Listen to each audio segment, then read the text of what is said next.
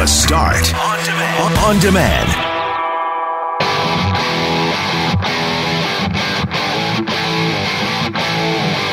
If Mayor Brian Bowman's home were broken into, would he, as a citizen of Winnipeg, want police to respond to his home? We asked him that question as we discussed violence in our city and how police are overstretched. Just over a week out from the Winnipeg Blue Bombers home opener, we talked to star running back Andrew Harris, who says, doesn't really feel like the season has begun until you play at home. Kildonan Place will be the home of a brand new, huge movie theater and entertainment destination in 2021 to replace the old movie theater. That got us wondering, what was your favorite movie place as a kid? I'm Brett McGarry, alongside Greg Mackling and Loren McNabb. We are Mackling, McGarry, and McNabb, and this is the Wednesday, June 19th podcast for The Start.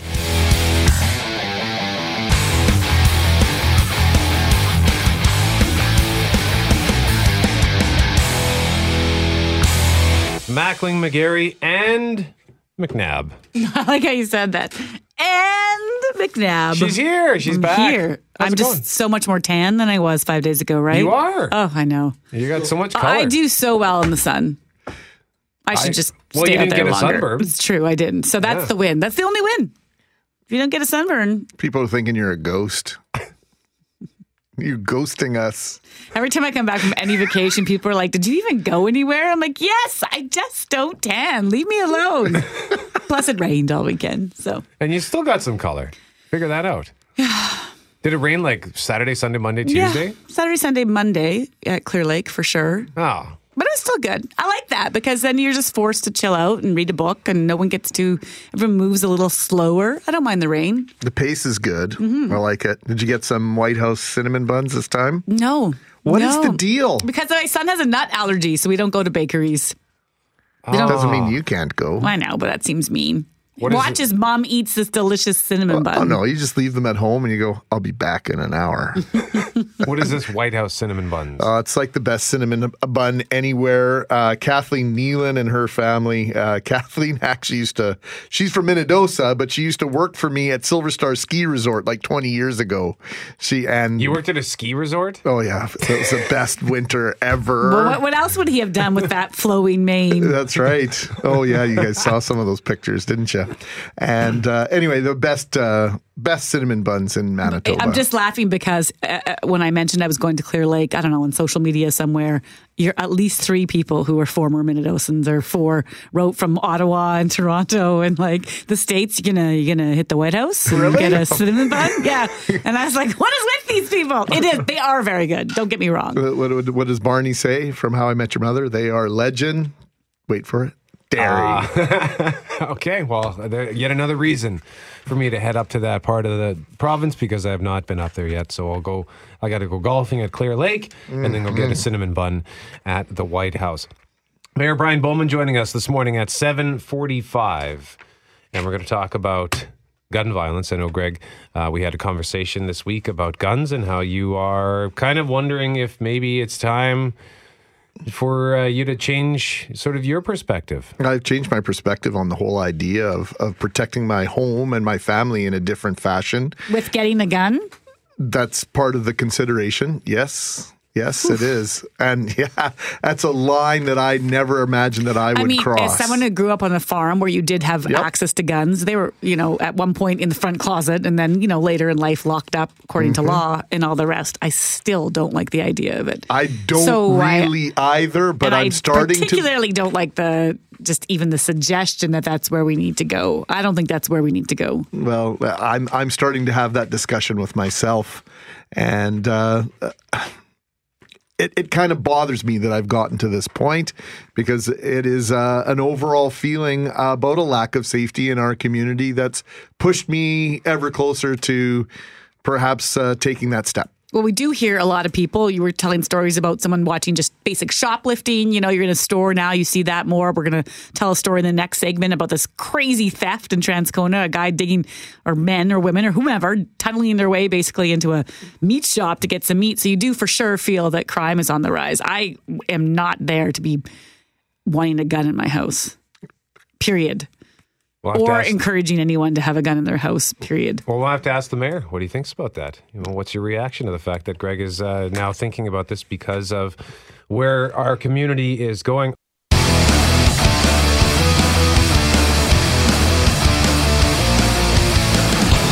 Mackling, McGarry, and McNabb. I'm going to tell you a story about somebody who apparently really wanted to get their hands on some meat. It, it's getting to this point, you know, when you hear these stories of the theft and what they're stealing. It's like, are they even stealing anything? Is, are they just after loose change? Like, what's happening here? But a Transcona butcher says he was flabbergasted at the efforts thieves went to to break into his store this week. He's the owner of East End Meats and Sausage, and he says the thieves carved through drywall and wood early Monday morning just to get inside his store. The question is to take what?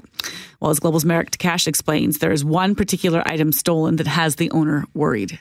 There will be less meat to process at East End Meats in Transcona for the time being. Like a giant rat came in through. A big 200 pound rat dug a hole through the wall. That's what it looks like. Hundreds of dollars worth of garlic sausage and pork tenderloin was pinched, along with hundreds in cash and a 13 inch butcher knife. My main concern though is that they actually took my 13 inch blade. It's a it's a saber.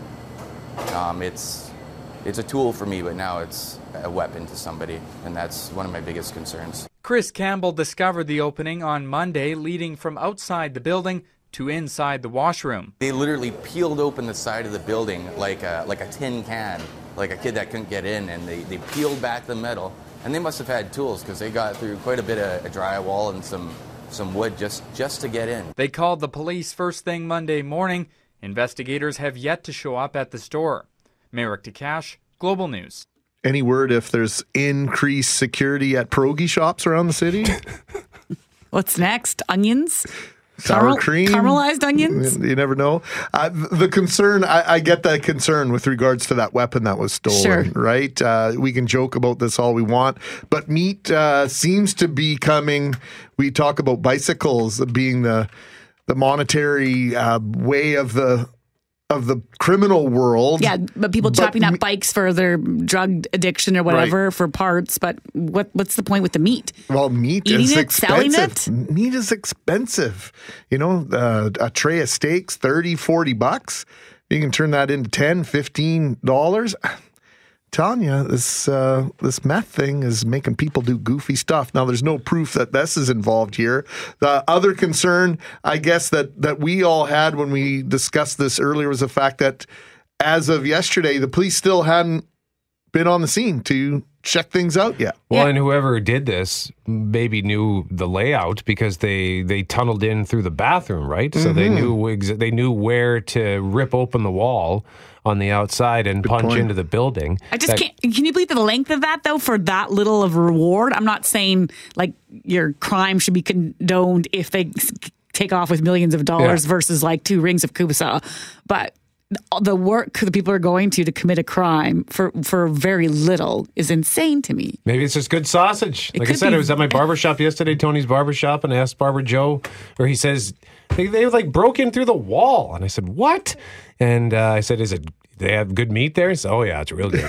Yeah, I know, but still, like you hear these stories, you're like listening to what people are doing, right? Just to get just to get ahead a little bit. I don't, I don't get it. I, for, as far as the police are concerned in their response, they have said repeatedly their their calls for service are way up. Yes. and obviously, priority of life will go over something like this. No one's hurt. The crime's over. All the rest, but yeah, There's a 13 inch saber that's on the streets of Winnipeg that wouldn't otherwise be on the streets of Winnipeg. That's got to be a concern. Come on. Mackling, McGarry, McNabb, we learned yesterday morning that a new Cineplex theater is coming to Winnipeg at Kildonan Place. Part of the old Sears building is going to be demolished to allow construction of the new cinema that will include luxury recliner seats in each of the six auditoriums. It's also going to include virtual reality experiences, amusement games for all ages, several dining options. Construction expected to begin late next year and should be complete by 2021. So we thought we'd have a chat about our favorite movie theaters growing up, or if you have amusing memories you want to share. I'll start us off by saying I was a fan of the Capitol Theater downtown, but also the Met before, you know, when it was a movie mm-hmm. theater. When I was six years old in 1983, my dad took me to see Return of the Jedi. twice because the first time I went to see it, I was a scaredy cat and had to leave when the Rancor monster first appeared. Oh, boy. But then I felt bad. And I wanted to be a big man. I said to my dad, "I'm sorry we left. I should. I'm six years old now. I shouldn't be scared of this stuff." I don't know. Six is the six. I get it. Like I was scared of the Wizard of Oz at that age, so I could see Star Was it Wars. the being- monkeys? Oh or- yeah, those The things witch. are monkeys scary. were It was scary. the witch. No, the monkeys, man. No, the monkeys are just scary. Oh, Yeah. I agree with you. Or the uh, Ovions from Battlestar Galactica, the four. no clue what you're talking about. Four armed lizard. Look it up. Ovion. Okay, the Ovions. So I asked him to take me back. So we went back the following week, and when the Rancor came on, I just took a deep breath and puffed out my chest Atta and said, boy. "You're not going to scare me today, Rancor." Good job, Brett. And uh, I sat through it. So that I, I liked those old theaters. But what about you guys? Well, it's kind of funny. I've I've seen like probably ninety percent of my movies at Kildonan Place, and it's uh, if you've been there, it's due for uh, remodeling for sure. Yes, and I'm excited about that. too. Yeah, but I, I don't know. My, my favorite living room is bigger than some of those Yeah. theaters. Uh, but probably my best movie experience was probably the 40 year old virgin. That's the one that kind of sticks out most. It was a packed theater. Everybody was just killing themselves laughing. And then once everybody in the theater gets going, uh, it can be really a lot of fun. A great, you know, theater experience for comedy. So that, that's probably my like Was that favorite. Kildonan Place? Uh, yeah, I think it was Al Kildonan Place. Yeah, and the big one there. So Does it yeah, was- matter to you then if it's like, is it about, you know, because I just recently tried the new recliner ones. Grant Park? Grant Land- Park. I think it was Cinemas. Grant Park, and it was like, yes, where have you been all my I, life? I, I, I've remained ignorant on that Eh. on purposely because I don't want to. I, I can't. If I go there, I don't think I'll be able to go back. Right. You won't. Yeah. Yeah. And so now I wonder, you know, like, is it what, what defines a good experience? Because sometimes it just is that old nostalgia feeling. Sometimes the movie's just really good. Sometimes it's the people you're with. Those recliners, I'm going to sleep in them one day. So, and guys- miss the whole thing. You remember the North Star That's on my list. on Portage? Yes. What hotel was that in? That was in the uh, now Radisson. It- Okay. yeah. So that, the the Winnip, uh, North Star Inn or once upon a time. Okay. And uh, my auntie Kathy used to take us to to to movies there all the time. I think that's where I saw the first Batman movie. Yes, I did too. It was so big. It was so. It must have had a hundred rows. I mean, I know I'm exaggerating, but it was a huge theater. and It was a really neat place uh, to see a film. Uh, the Strand Theater in Brandon, which was just uh, bulldozed in the last uh, year or so. I saw Raiders of the Lost Ark on opening night there. That was something special. I saw The Lion King there, the first, Oh, the my. original. Is that The- the original? Yeah, I think so. Oh yeah, that'll be the original. People be have to talk about it now, but I think the best movie theaters that Winnipeg ever had was uh, were the three theaters at Portage Place. You liked Portage Place? I eh? loved Portage Place. Um, you know, Why? clean, big. The, Oh, I, I'm trying to, I, I've only ever done the IMAX there. so I- Fantastic. they were just they were they were the latest and greatest Yeah. when they opened. Yeah, yeah. It was it was fairly luxurious. I saw U2 is it Rattle and Hum their uh, big on uh, screen experience back in uh, November of oh my gosh, 1988. I do actually miss the IMAX theater at Portage Place because that was a true IMAX screen. It was. Yes. You know, when you the, the one over here at Silver City Polo Park, I know that that's IMAX, at least the IMAX branding, but the true full IMAX experience, the only place you could see that in Winnipeg was Portage Place. Four stories or whatever it was. Yeah. it was incredible. Saw the Rolling Stones in concert there. Oh, nice. That was something. Well, I remember, um, and I'm glad you mentioned that, Greg, because I remember as a kid, uh, we would go to the IMAX at Portage Place all the time for the documentaries, and you know, and and I, I've I've kind of seen some. You can watch some of those on YouTube or wherever else now. But it's just I remember as a kid, this gargantuan screen in front of you, and you're exploring like the formation of the galaxy or whatever it may be. We saw another one about the rainforests in Brazil, and just just the the sheer scope and magnitude of that. It blows me away today. And as a kid, I was absolutely engrossed in that. So thanks for the reminder. Oh yeah, like because it, there, there'd be times Oh. where, where like you know the camera would go like over a canyon. Yes. and you'd have that butterfly feeling Yeah. in your stomach. It was really cool. Oh, it was so cool. I that's I do miss that a lot because and it was a good family experience There too. was no making out at the IMAX theater. though. like the films were Right. pretty hard to get in the mood when it's like Yeah, all the around tarantula you. crosses the plane. Yeah. You're Colony like, you gotta Theater. come over here. Colony Theater. the Colony at Portage and uh, Memorial, Portage and Colony. Oh, I don't remember that. Yeah, the, right where the Investors Group uh, building is right now. That was a neat place to to catch a movie as well. What about some of the drive-ins? Yeah, I missed the driving. I, I love remember the my drive-in. mom The like we'd have supper. We'd have like a shepherd's pie and bring out a blanket and make a whole night out of it. I only went to the drive-in I think once that I remember and when I was a kid and it was a terrible movie. It was He-Man and the Masters of the Universe starring Dolph Lundgren. Well, my parents drove this old Pontiac uh, station wagon, so we were sort of The lying in the back. So did you Ah. get backed in, watched out of the back? No, No? no, we were just you know we could see through the window and there were sticker heads out the window. I don't know, but uh, somebody mentioning here the Garrick. How could I forget about the Garrick? I used to love going to see. I saw Jurassic Park at the Garrick. I remember a buddy of mine wanted to go see uh, a movie, and I said, "Well, I only want to see Jurassic Park, and it's got to be at the Garrick. I won't go anywhere else to see it." He was mad, but he did it. So we. Didn't, didn't the drive-ins used to uh, charge by the person or something like that? And people would jump and the, hide in the trunk. Correct, Jeff Get in? Forche. Yeah. Under a blanket. Yeah. I mean, so I heard. I heard that people did that. Oh yeah. Yeah, exactly. Now that's where some making out happened. Maybe not at an IMAX, At but the at drive-in? a drive-in for sure. Did you ever go to the Starlight Drive-In, Greg? I did. In Transcona? Sure did. Where all the uh, car dealerships are now on that south side of uh, Regent Avenue, right? Yeah. Yeah. Yeah.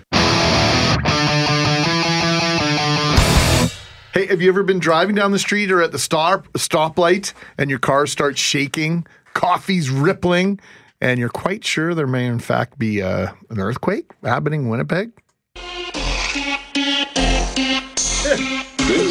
Probably doesn't translate too well on AM radio, but we've all been there, right? Looking around, wondering what's going on. Somebody with the big 15-inch subs in the back. The whole thing shaking. Well, definitely get your. In Is some that the cases, sound of the car shaking? The Yeah. car frame? the the rocker panels are literally vibrating in this video. uh, definitely gets uh, most often your unwanted attention. Now we had at least one text message from a listener who said, "Can you guys please stop playing the sound of that siren? It's driving my dog crazy." Here's your warning: we're going to be playing it for those that haven't heard it. So just turn down your radio for about 30 seconds. Winnipeg Fire Paramedic Service have a new siren which borrows this potentially aggravating reality of life in the city. The siren sends out a heavy duty bass line that makes your vehicle vibrate as it comes closer. Here's Joe Scarpelli. You can certainly hear them roaring down the street, but now you can actually feel some Winnipeg Fire Paramedic Service vehicles approaching. Here's what one of them sounds like.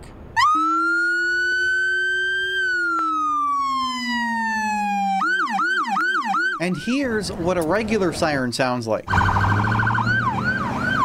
And if you can't hear the difference, you should be able to feel it. It's almost like a bass speaker kind of tone and um, uh, resonates like a vibrationary kind of a, a feel. It actually vibrates their back window and their car. The devices are about the size of a coffee can and cost about $1,500 each. They were installed in six District Chief of Paramedic Operations vehicles last year. Considering all the positive feedback, there are more plans to install them in more emergency vehicles. People just go, "What's that?" and they turn turn to the right and move out of the way immediately. It's a huge difference compared to the regular sirens we have. And of course, this doesn't change the driver's responsibility when an emergency vehicle is approaching. Pull over to the right and stop. I remember when I was 18, I was driving my friends home from the Big A. We were at the A driving back to Transcona. Why would you ever leave the A? Well, you we should had, just stay. we had to go home eventually. Oh, okay, okay. And I was the designated driver that night, but uh we were using my, my buddy's car. He had a Dodge Lancer, but he had he had peeled off the N and the C and replaced it with a K that he got from a K car. So it said Laker because his la- his name is Jamie Laker. But uh, he had a big stereo like the one you played in that first clip. He had the big subwoofers, and the the guys were all drunk, and the music was blasting, and I had no idea that there was a cop behind me trying to pull me over because I had been speeding. I was doing 62 and a 50. And uh, because you couldn't hear. yeah, because I couldn't hear. I just looked up in the window and thought, geez, there's a cop behind me. So I. You're lucky it was only one. So that maybe I would have been able to hear this siren or feel that siren over top of the music that we were playing because I've heard these sirens before and you see them in movies. And yeah, they- that there's no escaping that sound of that kind of woo, woo, woo. I had gone on a ride along with uh, fire paramedic service, I think about two or three years ago, just for this exact reason, just to show how people don't move over or don't really know what to do when they hear those sirens. And I think the worst was, I want to say 14 seconds of just counting until this guy was like, oh, and then slowly like kind of moved into the right lane and then moved back to the middle because there was really no route. It was just this whole confusing process. So it's a big deal like to watch how people don't move or don't know where to go. And if you ever are at Portage and Main when an emergency vehicle is trying to go through and Just and the other day, happened to me yesterday. Chaos and people just sit there. And I don't know if it's because they don't hear or they just think it's not my problem. They can find another way. Like I don't know. I think it's more they can't hear. But if you, but if you are, if it's your loved one in that ambulance, or Yep. they're going to get your loved one, and you're not hearing it because you've got your music up, or you're not paying attention, or it sounds like it's going in another direction, I'm all for this. Okay, how is it with all this technology that we have in our vehicles?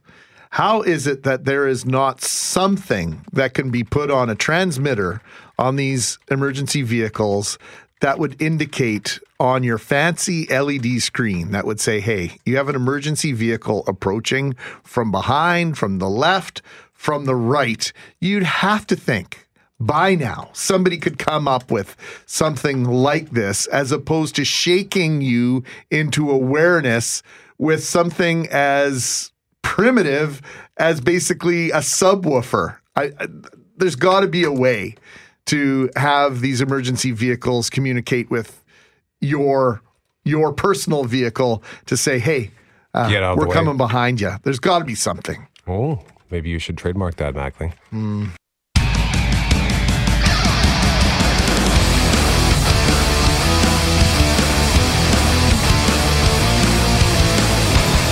Brian Bowman joining us live in studio. Mr. Mayor, good morning to you, sir. Good morning. How are you? Good, man. How are you? I'm great. Thanks I'm for great, coming in yeah. to see us. Nice, beautiful, sunny day there. Well, not something not beautiful, and a t- listener just pointing out the old PSB Public Safety Building looked like a jail because it was the old remand center before the one we know was built. It should look depressing and not like a hotel. Yeah, but it's time for it to go. So before we get to other stuff, are we are we talking about if this proposal's passed next week and it moves on to council that demolition could start this summer? Uh, later this year, yes. Um, we, uh, yeah, I mean that that land is not doing very much for Winnipeg right now and for downtown, and so it can do a lot more for the revitalization of our downtown. And so CentreVenture has done some amazing work. Um, if we could simply press a button and and detonate the PSB, but PSB, I would be you know you know wanting to do that. But there's uh, there's asbestos and other things. It needs to be done in a in a precise way for the safety of everybody. And so. Um, yeah, the it's The gonna be- possibility would- be fall then, though, for demolition to I start. think that's the or- timeline we're looking at. Yeah, and so uh, you know, go to committee and then ultimately council, and uh, you know, the the budgeted amounts are I think two three million dollars lower than than budgeted. I think the public service is recommending that that money stay in the budget in case there's any unanticipated costs. Um, but uh, things are progressing very well, and uh, it, it's a transformative opportunity for that part of the downtown. You know, right now you've got this the, the old PSB, which you've got the scaffolding around to protect people from falling chunks of concrete. Um, it's a purpose-built building. It's a, it's got you know a firing range. It's got jail cells. Um, you know, it's it's long outlived its usefulness, and so uh, we want to make the best of that those lands uh, in a way that's going to help you know build downtown the, the way that uh, we see right now. Public safety is something I want to talk to you about today, Mr. Mayor, and just this idea that uh, Winnipeg has seen more homicides this year to this point than it saw all of last year. It's got to be a concern. But at the grassroots level, we're hearing about this break in at this uh, meat store in Transcona, and we're hearing from our listeners that when their homes get broken into, the police don't have time to attend to these things. Years ago, that would never be the case. They would always come. What level of service should we be expecting from police? And does it concern you that they're not al- that they're not able to provide that level of service to our citizens? Well, let's uh, let's start with uh, uh, recognizing the the different roles that uh, elected officials, the police board, and the police service have. Um, firstly, I, I haven't heard about the uh, the break in in Transcona, so I'm I'm obviously sorry to hear about that. Um, what we need to ensure is that the oversight of the Winnipeg Police Board and the priorities that they're setting for the police service align with community need, and that's the role of the Winnipeg Police Board. Um, we've provided record historic funding to the police service. If it were simply a matter of, of uh, councils, and I'm not just talking about our council, but previous councils spending more money and getting very, very different results, then obviously the crime wouldn't be where it is right now. We need to scrutinize the dollars. We need to make sure that we're working collaboratively with uh, an outstanding Winnipeg Police Service and Chief uh, to make sure that we're scrutinizing in the way that the community expects. That's the role of the police board. In the meantime, there's still a role for other levels of government as well as city council to play. Uh, the illicit drug strategy that's being implemented by the police service is is demonstrating results. Um, obviously, I think the police is is on the right path there with enforcement, uh, you know, education and intervention to deal with the meth crisis, and that's something that I continually raise with the prime minister, with the premier, with others. We're constantly looking at ways in which we can combat the meth crisis right now, which we know is fueling property crimes and, and other crimes in our community. The number of gun calls, the number of interaction with individuals between police and those individuals with weapons that we don't want them to have is growing all the time. We talk about a meth crisis. Do we have a crime crisis in Winnipeg? And are you talking to the police in that fashion that the status quo is just not going to work here? I don't think anybody is going to say that the status quo is acceptable. I mean, we obviously need to do better as a community, and so um, it's uh, it's one of my top priorities is making sure that the resources are there for the police service. We want to make sure the safety of our our members are are, are there, but also the broader community. Um, we want to make sure that we're doing what we can to deal with the root causes. I mean, right now, I mean. The police service, in many ways, is I mean they're they're the cleanup crew. They they come in when other checks and balances in society aren't working, and right now, we know that there's a, a, a desperate need for more me- mental health and addiction support. We know we have a homelessness problem in Winnipeg. These are the things that that I'm really focusing in on as as mayor because these are within you know my authority and council's authority.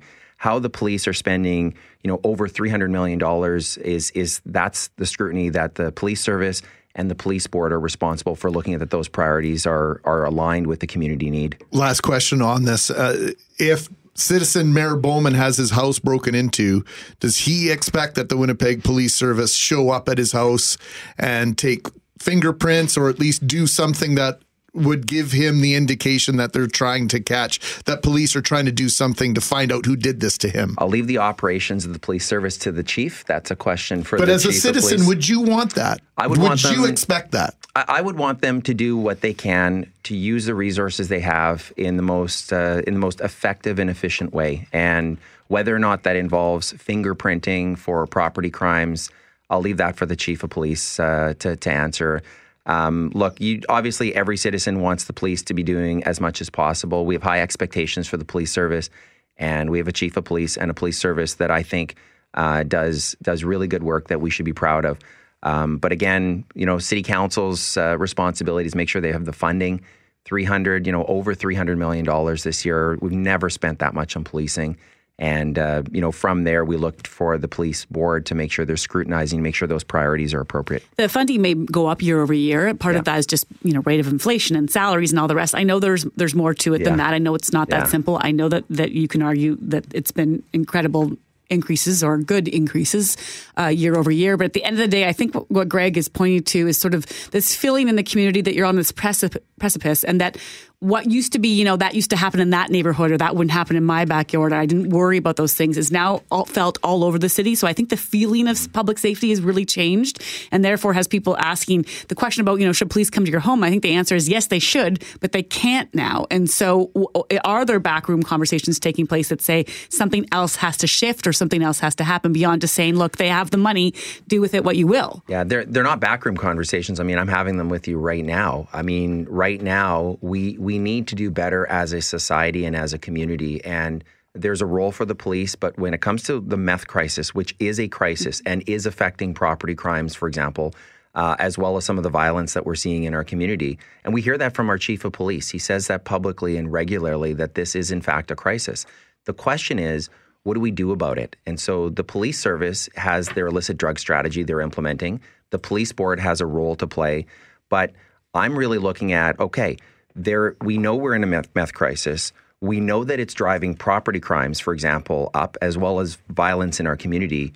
What's the underlying root causes? Because what I'd like to do is reduce the calls for service. How do we reduce the calls to service so that the demand on the police service is reduced? That benefits the people that are subjected to those crimes, often violent crimes, and of course, it stretches police resources. And so That's why we're focusing on the illicit drug task force, working with other levels of government. That's the one that's so six months ago yesterday they launched the illicit drug ta- task force in this province. They promised to have a report out six in a six month time frame.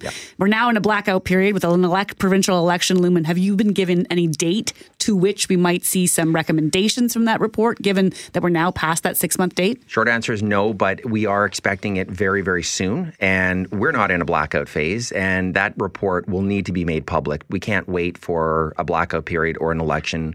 The, the work is, as we're discussing this morning, too important to, to let politics get in the way of action. And keep in mind, the purpose of the illicit drug task force was to compel short term and long term actions by all levels of government. And so soon to you is this month. Uh, I'd say in the coming weeks for sure. It, you know, we we we want to get something out, and we want to. More importantly, it's not about the report; it's about the actions to follow, because a lot more needs to be done.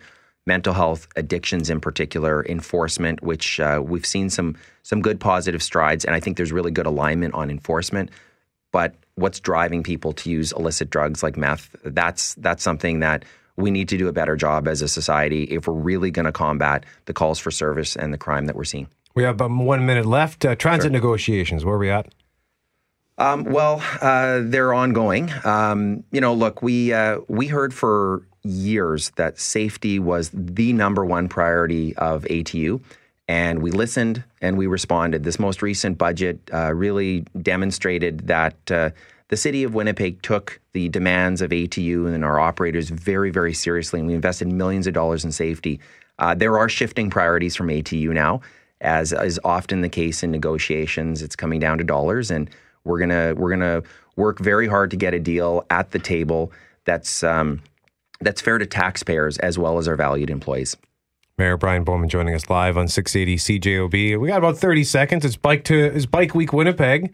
Yep. You've been riding your bike this week? I have not been yet. I do plan on. Um, it's I don't own a bike busy. either, so I- I oh, put no, you on I the own spot. a bike. Yeah, my family's been out biking. It's been a little bit of a busy week for me, but uh, I do plan on getting out and biking. It's uh, you know, and, and kudos to everybody that's involved in promoting. Uh, promoting bike safety and awareness about bikes on our roads. Um, we're building up the uh, the active trans- transportation infrastructure. We're playing catch up to other cities, but when it comes to uh, the AT investments, we want to see uh, safer commutes for everybody. Uh, certainly, those that are that are you know riding their bikes. We talked about the robbery at the Transcona butchery or butcher uh, earlier this week. It happened overnight or early Monday morning.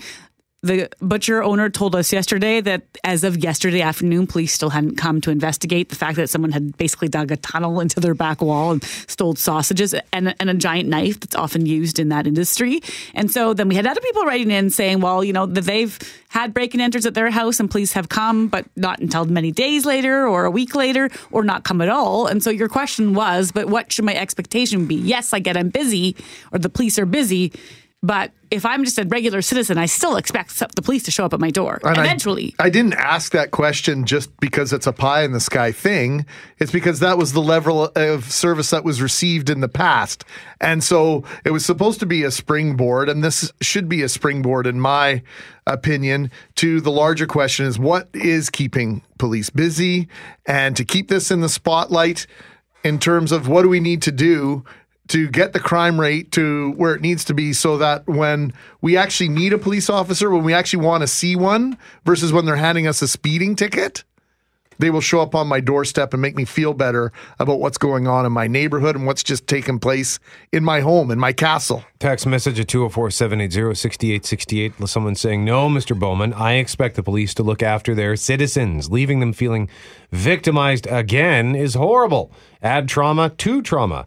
You bet your butt you would want and expect police to come after an incident. Now, the police have said, we've had them on here saying that they have to prioritize calls. And so if you're not feeling, if you're not, if you're, if your life isn't in danger or there's not an imminent threat, then that moves lower down on the priority list. And, and I certainly understand that. I think your bigger point, Greg, is that what's the big change? What's if, on that if list? We've had more police officers, and the and and the mayor's assertion is that they're getting more money than ever before. Then where are we in terms of how we deal with that priority list? Well, and it comes to that's where we're at. Are we being honest with ourselves? Are we being honest with each other about what's going on in our community? Because if we're not receiving this level of service that once of once upon a time was a given, and now it's uh, it's uh, an exception, I don't know. That that's what I want to know. Where are we at, and how do we get here, and how do we get to a point when I do call and want some service? It's not um, several hours or several days later. Well, here's a text message we read earlier that sort of captures how things have changed. Our home was broken into and robbed two years in a row. The trauma we felt would have only compounded if the police would not have come. The second time, I, pregnant at the time, walked in on them. Long story, but one thief jumped out of the soon to be baby's room when I walked in on him. I marched the second one out of the house from the basement. No, not brave, more angry that we were being robbed again. I would not allow the guy in the basement to take our gym bag, which he filled with our VCR. Yes, this happened in 1985, and other belongings. Because I did not let him take the bag, after the police came within 20 minutes, they were able to get fingerprints off the beer bottles and they were arrested. And guess what? In court, we found out there was a third person. He was hiding in the dining area, and when I went out into the basement to get that hooligan out, he ran out the front door. So police came 20 minutes later, got fingerprints, and they caught the guys that did it. Year again was 1985. Correct. That's what that was the whole point of pointing out Yeah. the, how things have changed.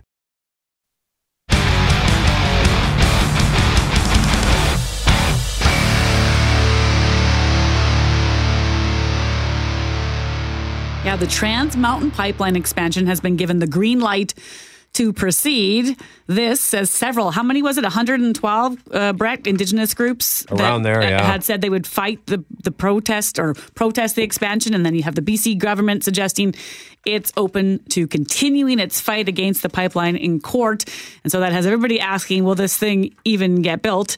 Christopher Ragan is the associate professor of economics at McGill University and has written extensively about the pipelines and the economic pros and cons, and joins us now. Good morning, Christopher. Good morning. So let's just start with that. I know you can't you're, you can't read the tea leaves like anyone else, but the prime minister says he hopes to see shovels in the ground this construction season. Given the fact that we know this will lead to more protests, is this a pretty lofty goal? Well, I, look, I don't know how, how quickly you can get shovels in the ground, but I do think that this is a decision that he made, uh, in his view, in the national interest, national economic interest, and I agree with that.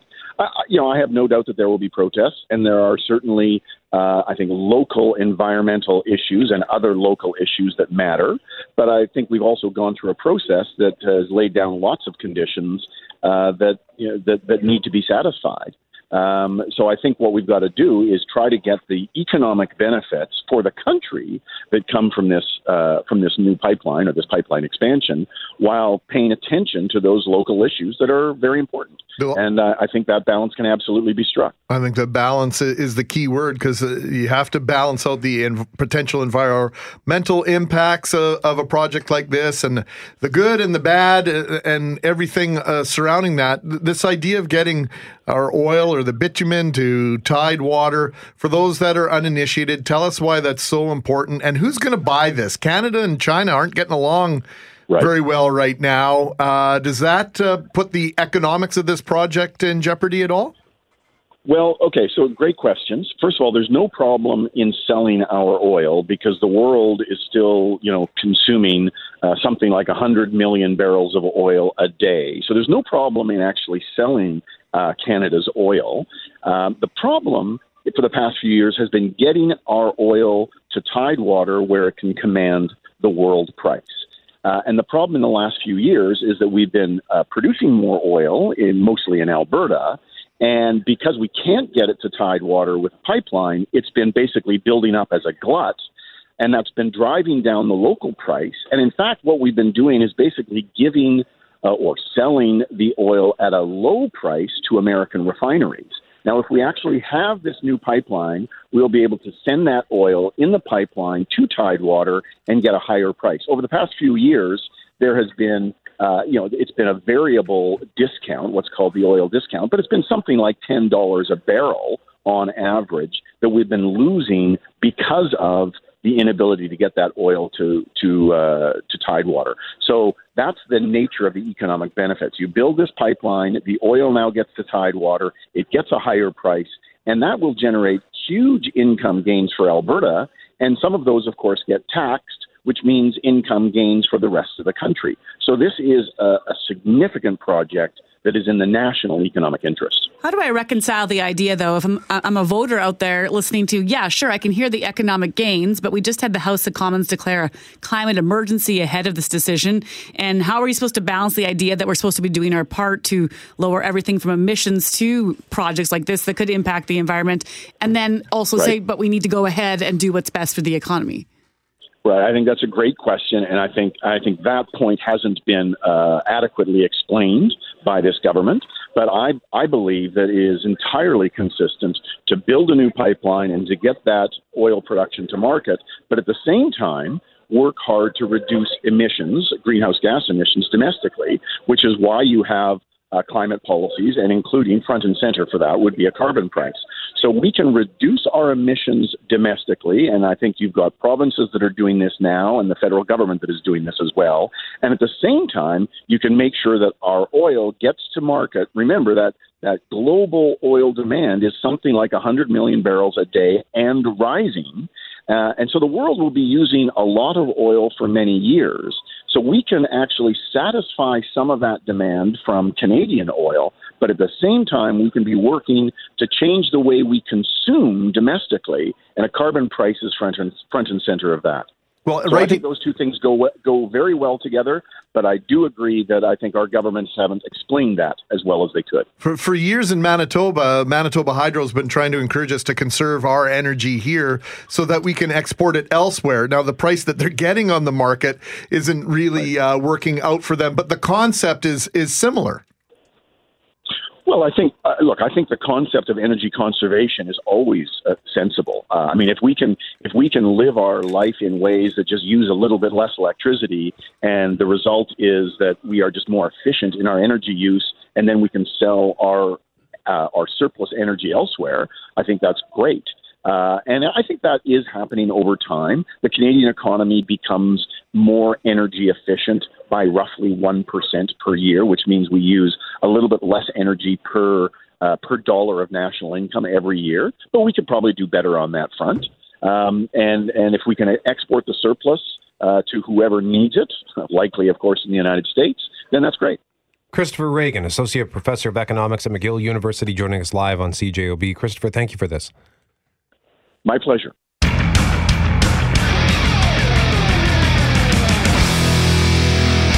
Going to talk some football. Yeah, the Bombers are on a bye week and week two of the CFL schedule. The Blue and Gold open the home portion of their 2019 season a week from tomorrow at IG Field when Edmonton comes to town. The Winnipeg Blue Bombers have yet to taste defeat in 2019, as Doug Brown pointed out on the latest edition of the Blue Bomber podcast. Get it wherever quality podcasts are available. Three wins and three starts counting preseason, as he has been since he arrived back home. The key to the Bombers' success on offense is number 33. First and goal at the two. They're going to go right now and give it to Harris, and he's in for the touchdown. And the Blue Bombers have gone ahead by 10 points. After back to back rushing titles in 2017 and 2018, Blue Bombers running back Andrew Harris continued his stellar play in the first week of 2019, rushing for 148 yards on 16 carries in that week one win at British Columbia. Harris also caught five passes for 27 yards and had five carries of 10 yards or more, finishing with a very impressive 9.25 yards per carry average. Andrew Harris joins us now. Good morning, Andrew. Good morning. Congratulations on uh, being named a Star of the Week. Uh, you getting used to that honor? Uh, you never get used to it. It's always it's always nice to uh, to have good games and uh, continue to uh, you know help help contribute to help your team win and, and make it be an impact player. So you know as long as uh, as long as I'm doing that, I'm I'm, I'm happy and uh, you know those boys up front are happy as well. How beneficial is having a rock solid performance like you did personally and as a team in the season opener? I mean, it's crucial. You go you go through preseason, and uh, it's just not the same. It's you know, it's it's a meaningless game, and you know, um, for for the, for the young guys, for the rookies, you know, it, it's crucial for them to to make impact plays and and and, and get noticed. But a lot of the veterans is kind of just going through the motions. So, you know, um, for myself, you know, coming out strong, you know, I was really impressed with how our offense played and how our offensive line played, especially, you know, the three young guys we had in the middle there. I thought they uh, they responded to uh, you know how how they handled camp and and you know all the new things that we kind of put in and and and and just being a starter, you know, that's that's a lot of pressure for for some young linemen and um, you know they, they handled it well. So um, I, I was really really impressed with that. Uh, You're in the bye week already. Is it weird to have a bye week so early in the season, or is that actually beneficial to you guys? I. It's been weird. I mean, uh, in the last this last four years that I've been back to Winnipeg, we've had some weird uh, bye bye week schedules. I mean, I think we had one. I think it was two years ago. It was it was week one. So, um, I mean, this this is this isn't ideal, but not you know we we get a week off now, and you got to you got to take uh, advantage of the rest whenever you can get it. And uh, for us, it just kind of gets us a chance to to reevaluate. You know where we're at. Um, we, we have a couple guys that are a bit nicked up, so you know that'll be good to get to, to get everyone healthy, and hopefully you know we'll be able to have a, our, our our full starting lineup in um, you know for the home opener on the 27th. Well, in some ways, I was going to say it comes at a good time because you get this break before the home opener, and I'm curious if it even feels like the season's really started until you've had a chance to play in front of your fans.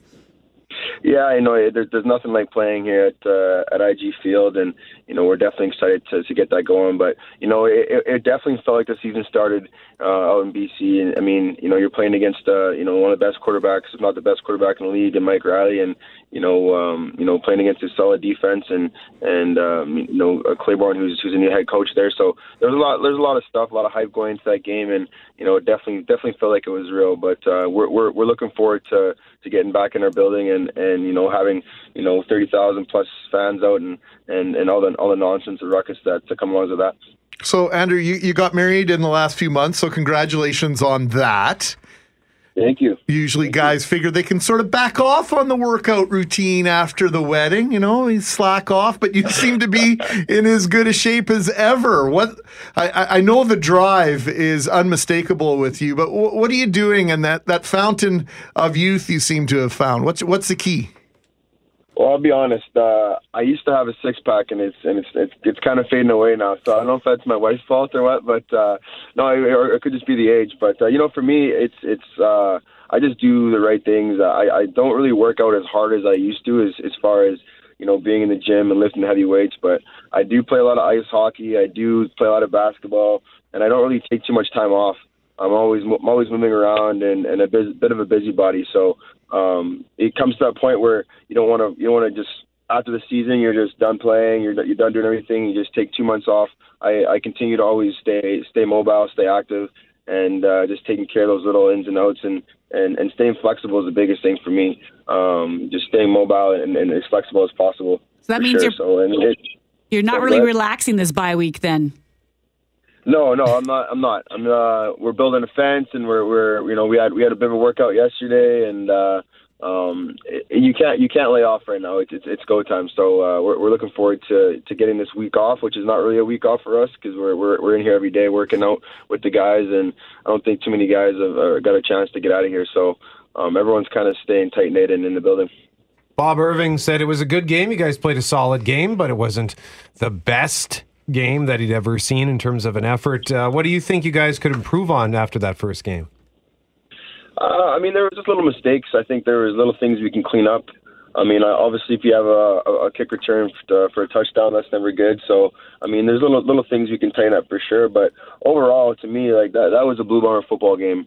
To me, we ran, ran the ball really well. You know, we had some big explosive plays in the pass, and and I thought Matt handled the game well and was able to chew off some clock when we needed to. And then our defense showed up when they needed to as well. So, uh, to me, that's uh, that, that's a Blue Bomber style football game and and and, and in fashion. And you know, uh, I was proud of how it all played out. Now, uh, one more before we let you go here off the field this time. What is that funky vehicle you're driving around town? A three wheeled that looks like the Batmobile. You still got that thing? Yeah, no, that was uh, that was a sponsored vehicle from uh, Ron's Marine. Um, it was called the Polaris Slingshot. So I had it for the summer last year. It was it was a pretty cool little uh, little car. Um, it, it's basically just like a, a grown man golf cart. So, uh, but yeah, it, it, it was it was lots of fun to drive around and definitely turned a lot of heads. But uh, yeah, it was, it was a cool vehicle. All right, Andrew Harris joining us live on 680 CJOB. Congratulations on the victory. Congratulations on Player of the Week, and uh, we'll see you next week for the home opener. Awesome. Thanks a lot, guys. Take care. We'll see you next week. And again, that home opener is a six hour broadcast. We heard the Bob Irving promo, six hour broadcast next Thursday. Next Thursday. Cannot wait. Uh, should be a good crowd. Hopefully, the weather is terrific. You know, the weather shouldn't really matter. 80% of the seats are covered by those giant canopies. And uh, if you need to bug out a little bit and get underneath the, the concourse and, and get some concessions, you can always be out of the weather at IG Field. It, it should be a great time.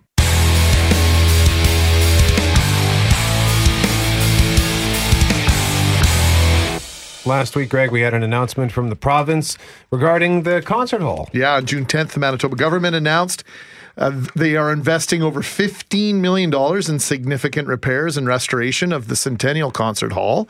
The 50 plus year old facility is getting a roof replacement, along with the repair and restore of the stone cladding on the facade of the entire concert hall. Another project we've been anxious to hear about is work on the structural acoustical shell for the Winnipeg Symphony Orchestra. Daniel Raiskin is here. He is music director of the WSO. Uh, and Daniel, tell us about this structural shell because there's one on premise, but it's it's hanging way way up above the stage. That's true. Good morning. Thank you for having me here. And first of all, I want to say that this news about the government uh, investing in um, a maintenance of the concert hall, which is long due, is great news, and we're happy to hear that. That said, I must say that as music director of Winnipeg Symphony Orchestra, my only experience of actually having the concert shell on stage, the acoustical shell on stage with the orchestra, was when I visited the, the city for the very first time four and a half years ago. Soon after that, it was broke and uh, just fixed up there um, uh, above the stage because it's uh, unoperational. And uh, since 2016, um, fall 2016, we've been operating with a digital acoustical shell, which is a set of loudspeakers and microphones to somehow compensate for the lack of this natural reflections which you'll get when you're surrounded by a structure that is known as acoustical shell. Basically, it's a, it's a very simple mechanism. Uh, if you're in a room uh, with no walls and you're a couple of meters uh, away uh, from each other, you really need to scream at each other to hear because there's no reflection going on. Now, you hang few mics above you and you have loudspeakers, you help somewhat, but it's still unnatural. You better be surrounded by a structure designed for that so that there are uh, reflections going on. And um, we're just very hopeful that uh, the um, at least a part of the money assigned for uh, the very needed repairs at the Centennial Concert Hall, which is uh, home to um, all the uh, arts community of Winnipeg. There's no other alternative in the city, as I learned to know now in my first year as music director. Where this the the, the concert hall is, is is home to Winnipeg Royal Ballet and Manitoba Opera and um, Winnipeg Symphony. Um, we are probably the largest tenant in terms of amount of services we uh, we rent from the concert hall, and by that we are also now in a, in a situation where we rent the concert hall without the most important part of equipment we need as actually a symphony orchestra. So for us, it's really um, of greatest importance that the shell is uh, back on stage. Have not having that shell or ha- not having as it should be has that changed the way people within the symphony have had to practice or play or perform? Well, or- it's both ways. It's both the orchestra had had to adjust strongly. Um, you know, I mean, we are known as a world class orchestra, and I can attest to that. That is absolutely the fact, and the reputation of the orchestra outside uh, the city, outside the country, um, across the pond, um, is great. But to maintain that level um, and without having the acoustical shell, it, it's of course an extra effort on a part of the Winnipeg Symphony Orchestra musician musicians. But also, um, I dare to say that uh, our audiences are they're getting still great concerts, but not at the level they're used to. And probably they're now starting to forget how it was to have the concert with acoustical shell. And we don't want that to happen because you know, you, um, you want to enjoy the, the product we are offering. Uh, and this is a very high level product. We want to enjoy it in full and not at a you know a discount of a 20 or 25 percent because of the shell is not there So I'm thinking about the, um, setup. I'm, I'm imagining the Hollywood Bowl, and because the Centennial Concert Hall is a multi-purpose setup, it has to be suitable for the Royal Winnipeg Ballet, yourselves, and the other groups. It is different in terms of its construct and its physical structure. Correct? Indeed, it's in a way it's a unique uh, construction uh, that the shell itself it's a part of uh, of a construction. It's not something that is uh, assembled and disassembled every time, uh, you know, physically when the orchestra is on stage. It's it's designed such way that when the orchestra is performing, parts of it are flying from above, parts are coming from the side. Then something that was hanging on as a ceiling is turning back and becomes a back wall and it's it's a matter of pushing a couple of buttons and it should work but when you are not uh, working on maintenance of the grid it hangs on for f- more than 50 years now uh, like with any great piece of mechanics you know uh, it will fail at a certain point. And that's what happened. It's still there and it's actually um, a very heavy um, and, and, and very good quality um, component, but we just need to make uh, sure that it's operational again.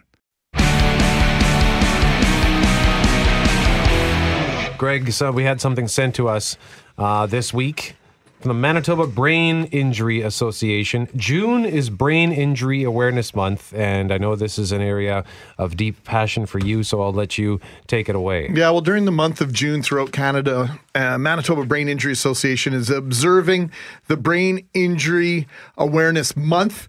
This is to highlight awareness on the effects and causes of brain injury across Canada.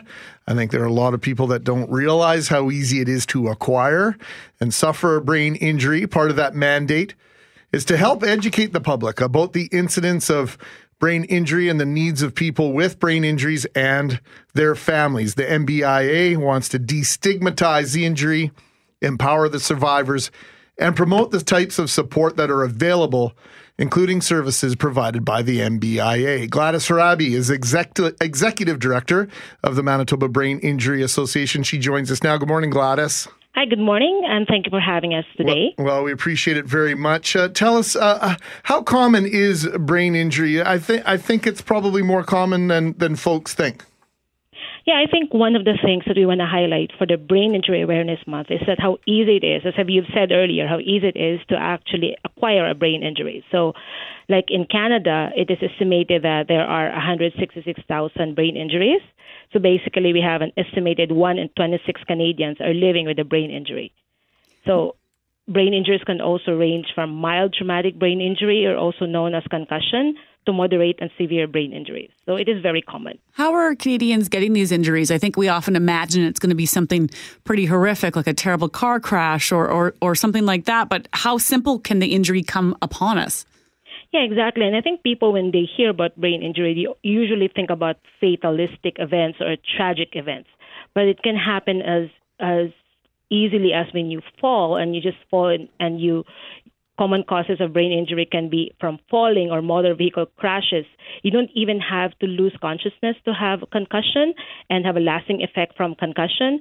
And injuries related to sport and recreational activities are becoming more and more common. I think that's uh, one of the big misconceptions in terms of severity of the injury your brain may suffer. It was always, uh, at least in my opinion, uh, tied to this loss of consciousness. Mm-hmm. And I, have also noticed we had Jim Kyte, former Winnipeg Jet defenseman, in the studio yeah. a couple of weeks ago, and he suffered a, a horrific uh, car accident where, and he's been dealing with a brain injury ever since. But he felt compelled. How do I put this? Um, he felt compelled to sort of outline how how serious the car accident was and he went into details about what happened and i deal with my own situation because mm-hmm. of an automobile accident and it's always feels to me as though I've got to explain to people what happened, how it happened, how fast the person that hit me was going in order for them to even sort of clue into the fact that I might genuinely be dealing with this. Do you understand where I'm coming from, Gladys? Yeah. And and I think that's basically the reason why there, we have we're dealing with a lot of advocacy work because a lot of times it's so hard to to have a validation that you actually mm-hmm. have a mm-hmm. brain injury. And the, the thing is, there's a lot of misconceptions about, first and foremost, concussion. So when you have a concussion, you always think that symptoms would subside quickly, but a lot of times 30% of those who are having concussion have symptoms that are less obvious than others, and a lot of them have symptoms longer than four weeks. So when you say you have concussion, so you would expect that that would just subside quickly, and then it probably because there's no um, like visible visible symptoms, then you would not think that it's actually happening. And a, a lot of times people would have a hard time trying to explain that because all of those symptoms are hard to see and they're and that's why it's called an invisible disability. So a lot of those have to do with physical and mental, like physical in terms of cognitive deficits, like having a hard time trying to recall stuff, memory issues, trying to have chronic pain, chronic fatigue that trying to explain to people would be hard unless they are actually experiencing and living with the injury. Gladys Arabi is Executive Director of Manitoba Brain Injury Association, joining us to talk about how June is Brain Injury Awareness Month. Now, one of the things that your organization strives to do is to prevent brain injuries. So, what do you do to try to reach that prevention? Um, one of the things that we actually do is that we have an education as education and prevention as part of our mandate. So with that, we go to health facilities. We do outreach at Riverview Health Center.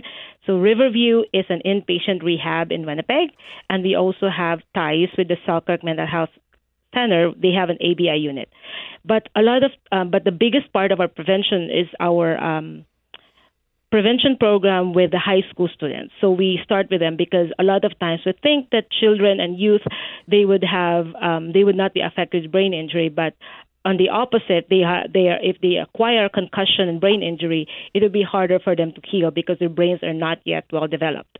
So we have this prevention program. It is um, we do workshops with and we partner with MPI, with RCMP, with the Winnipeg Police to have this prevention to use to inform them about safety on the road and how easy they can get easily they can get a brain injury. As part of your Brain Injury Awareness Month, you also mm-hmm. have a, a call out for folks to write to their MLA. What do you want to see done on the action side from a political level? I think in the political level, there should be more awareness that um, brain injury is not just someone with on a wheelchair or someone have physically cannot do physically disabled, but a lot of times it has something to do with cognitive and mental, and it it is um, it is an all encompassing disability that it affects your entire your entire functioning. Because when your the main organ of your body is actually injured then a lot of times it affects your entire physical mental and emotional state. And because of that recognizing and responding to a mild traumatic injury like concussion is very important.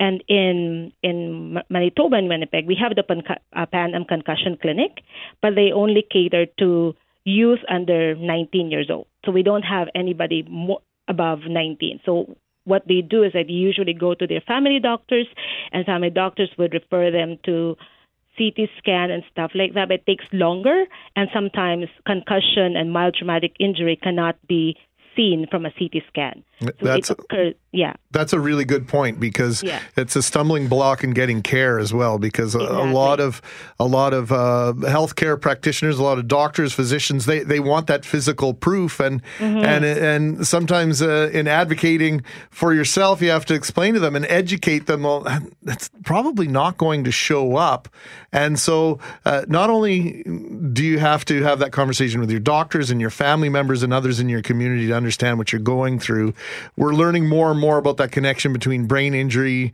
and depression and other mental uh, wellness issues. And that's one of the biggest issues as well, because with uh, without physical physical manifestations, all you have is actually a self-reported symptoms, right? And sometimes the self-reported symptoms has comorbidities with other kind of mental issues like depression. So sometimes you would be referred to a psychiatric psychiatrist or to psychologist when in fact what you have is a brain injury. It's not psychological, it's very organic, and it needs to be seen as that. And some it is not psychological. So there's gonna be mis in like misdiagnosis and you go to different areas trying to find answers to all the things that you're going through and it gets frustrating and the and the longer that you respond to that to the injury, the higher risk of a long term impact it has in your ability to function well. For me, it was 18 months before a psychiatrist who uh, took enough time to sit down and talk to me, interview my family members about who I was after my accident versus Exactly. before my accident. It's only because of his care and compassion that Mhm. I was even had my brain injury diagnosed. So, uh, lots of great information here, Gladys, and uh, appreciate you. existing in the first place and and uh, continued success. Thank you. Thank you so much for having us. Gladys Sarabi is executive director of the Manitoba Brain Injury Association. The website is mbia.ca. The hashtag is BIAM2019. And again, brain injury is the number one cause of death and disability worldwide among those under the age of 44. So that's why there is a need for a Brain Injury Awareness Month.